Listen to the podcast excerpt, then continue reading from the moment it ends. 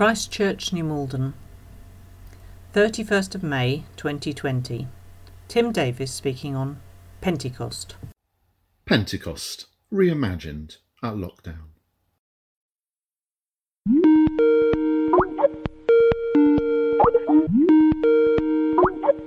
Okay, hi everyone, it's Matthew here. Uh, welcome and thanks for joining our hastily arranged video call uh, to give you all an update on the, frankly, uh, amazing stuff that's been happening uh, since this morning when we all got you know hit by that spirit thing. Uh, now, we're all agreed that this is what Jesus was referring to when he said we'd receive power when the Holy Spirit came, yeah? Uh, but I think there's a couple of things we need to clear up. Wait, hold on, guys, guys. Can anyone speaking in tongues please go on mute? Okay? You need to mute yourselves. With 12 people on, it's hard enough to hear without having to compete with the divinely inspired word of God. Again, hold on. Why does it say there are 15 people in this meeting? Who, who's not meant to be here? James, John, Peter, Luke, Matthias. Wait, wait. Uh, Joseph, called Barsabbas, also known as Justus. Sorry, I forgot we'd invite you to the call as well, but you don't need to create an account for every name you go by and then join a meeting with all three identities. Can you quit two of those names, please? Preferably remaining as Barsabbas, as there are lots of names beginning with J already, and it's a bit confusing on the participant list. Oh, for the love of it, he stayed on as Joseph. This, this is why we chose Matthias. Anyway, so as I was saying, um, there are some things I think we need to clear up. Now, uh, that feeling of tongues of fire resting on you that we all experienced, we've confirmed that it is not actual fire. And so, even if it feels slightly warm, there is no reason to switch on the air conditioning. It's bad for the environment, people. On, this is God's new creation now. Let's not trash it straight away. Um, again, on, on, on to uh, hygiene matters. That was it. Thomas, uh, I, now, Thomas, I know you said that after touching Jesus' hands and sides when he showed you his wounds, that you'd never wash your hands again. But you've got to regularly wash your hands with soap and water if you're going to be laying hands on people and healing them. No, no, no, Thomas, Thomas, it's the rules. It's the rules, mate. You've got to. And get some hand sanitizer as well if you can. Uh, now, now, Peter, oh, Peter, your talk was spot on. That that was amazing, uh, guys. If anyone's got a recording of the live stream he did in the town centre, can you can you send us all a copy to share on social media? truly, I think we can, you know, I think we can say you were led by the Spirit. Uh, although I suppose that applies to all our actions at the moment. But anyway, top work, Peter. Top work. Uh, uh, and uh, well, finally, uh, we've got a request for someone, anyone who can speak Libyan. has anyone found themselves speaking Libyan at all so far today? No, unexpectedly. apparently, a load of them have just arrived in town. They need someone to share the gospel with them as they don't speak Aramaic, Greek, or Hebrew. Oh, Simon, you can do that. Ah, brilliant. Thanks. You'll be needed at the ninth hour today, uh, the third and sixth hours tomorrow. Uh, so can I leave that with you to sort out? Send them an invite? Great, great, thanks. Right, well, that's it. Uh, we're, we're nearly out of time. Uh, unless anyone's actually paid for a premium account meeting? No, not a problem. Okay, well, unless there's anything else to discuss. Wait, wait, what's that noise? Oh, hold on, hold on. I think the wind is back. I'd say get ready for another spiritual hit, guys. Here it comes.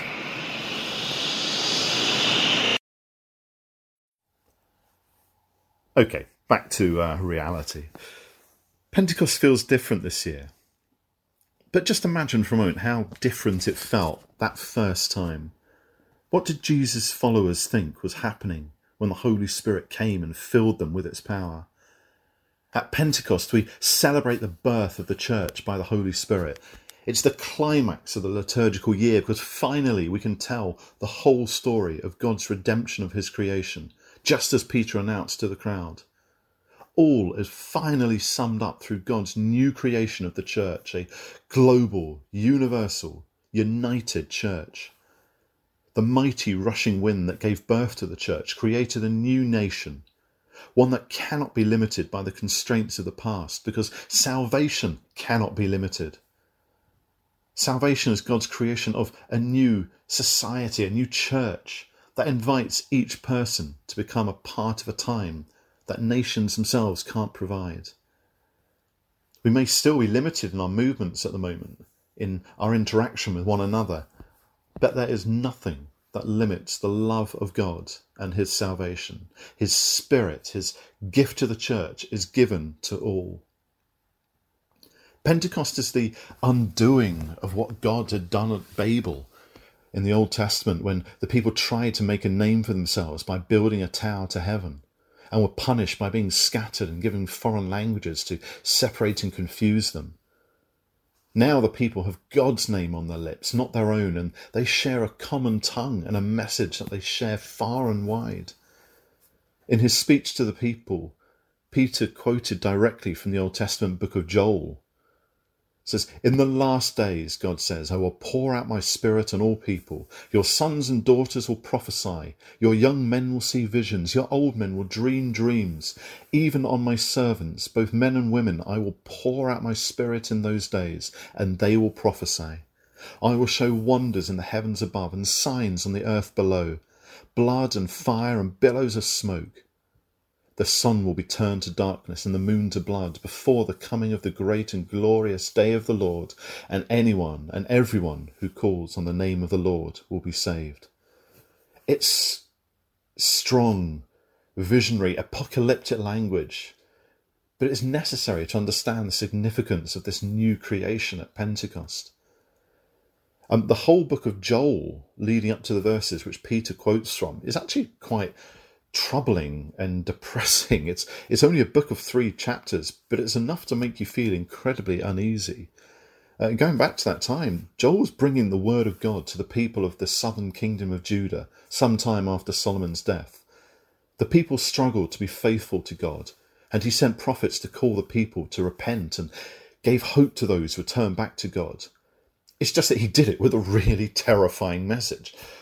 Just to give you an idea of it, from chapter 1, Joel warns about a terrible event, the likes of which have never been experienced by those alive at the time.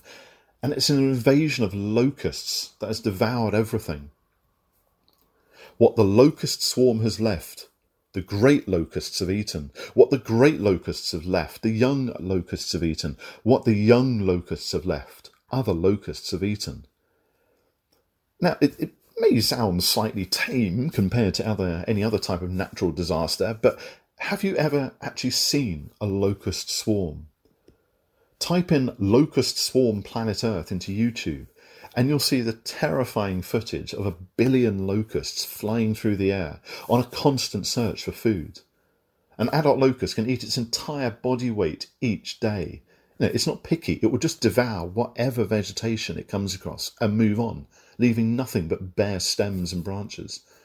And that was a real problem for the people of Judah, uh, because apparently they like their drink. Uh, Wake up, you drunkards, and weep, says Joel. Wail, all you, drink, all you drinkers of wine. Wail because of the new wine, for it has been snatched from your lips. You, know, you want to change a nation's ways, hit them with a shortage of booze. The locusts have devoured the grape and the grain. Now, Joel's not necessarily picking on the people because they like a drink, but because they need to realize that everything has gone. Just, just imagine um, bursting into the glass house or the Royal Oak once lockdown is over and announcing, It's all gone! There's no more drink! There'll be men beating their chests and sobbing into empty pint glasses as they realise the beer taps are dried up. Women shrieking and howling in anguish as they start to comprehend that there is no more Prosecco. Seriously, just imagine what type of repentance and revival we'd have in New Malden if that happened. But of course, it's it's not just the alcohol that has gone in the time of Joel. It's everything. If a swarm of locusts destroyed every crop in Judah, it would mean devastation. There is nothing to eat. And with no crops or vegetation, there is nothing to sell. So you can't buy food either. There is nothing left for livestock to eat, so they too die. The economy is dead. Society is dead. The lack of food leads to starvation, which leads to civil unrest and famine and fighting of resources and war between people and nations and death. It's a harrowing vision of what might come. And the rest of Joel continues like this until we get to later on in chapter 2, when Joel calls on the people to repent and perhaps avoid this impending disaster.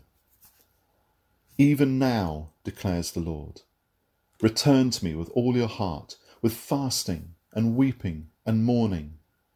Return to the Lord your God, for he is gracious and compassionate, slow to anger and abounding in love, and he relents from sending calamity.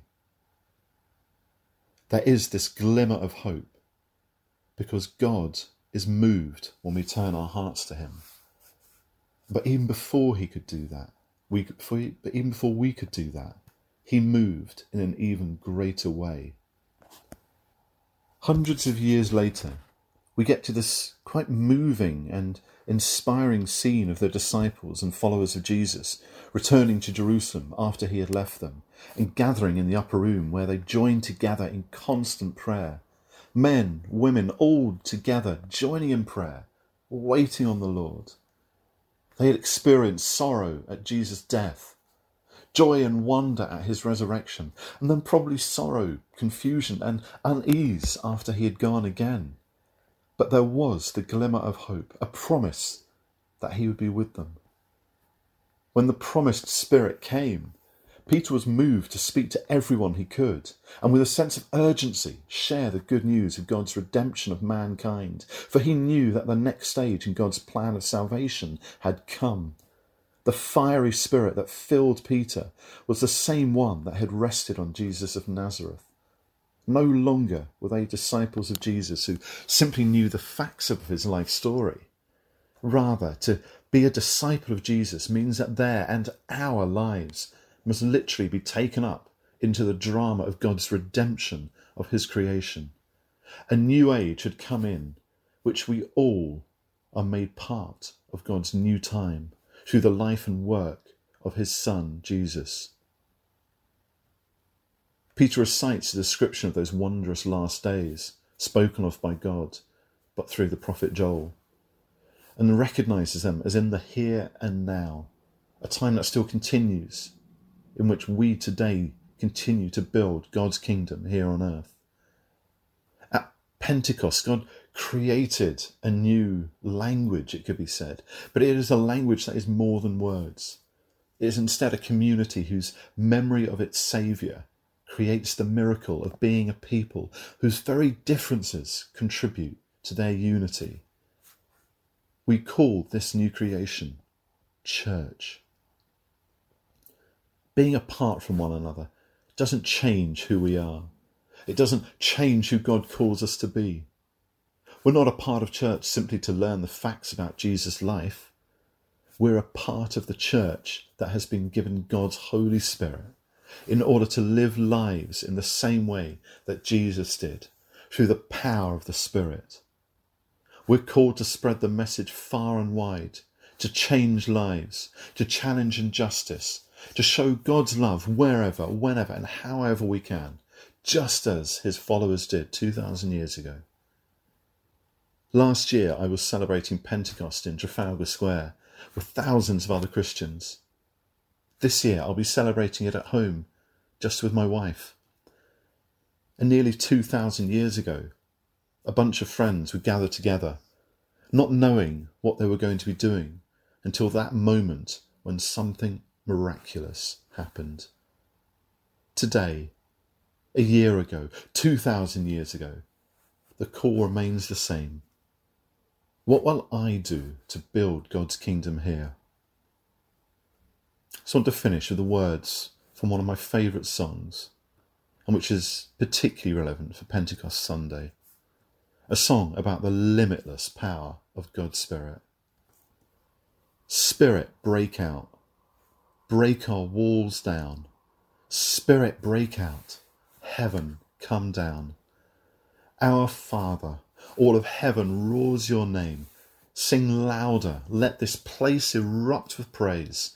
Can you hear it? The sound of heaven touching earth. The sound of heaven touching earth. King Jesus, you're the name we're lifting high. Your glory shaking up the earth and skies. Revival, we want to see your kingdom here. We want to see your kingdom here. Spirit, break out. Break our walls down. Spirit, break out. Heaven, come down.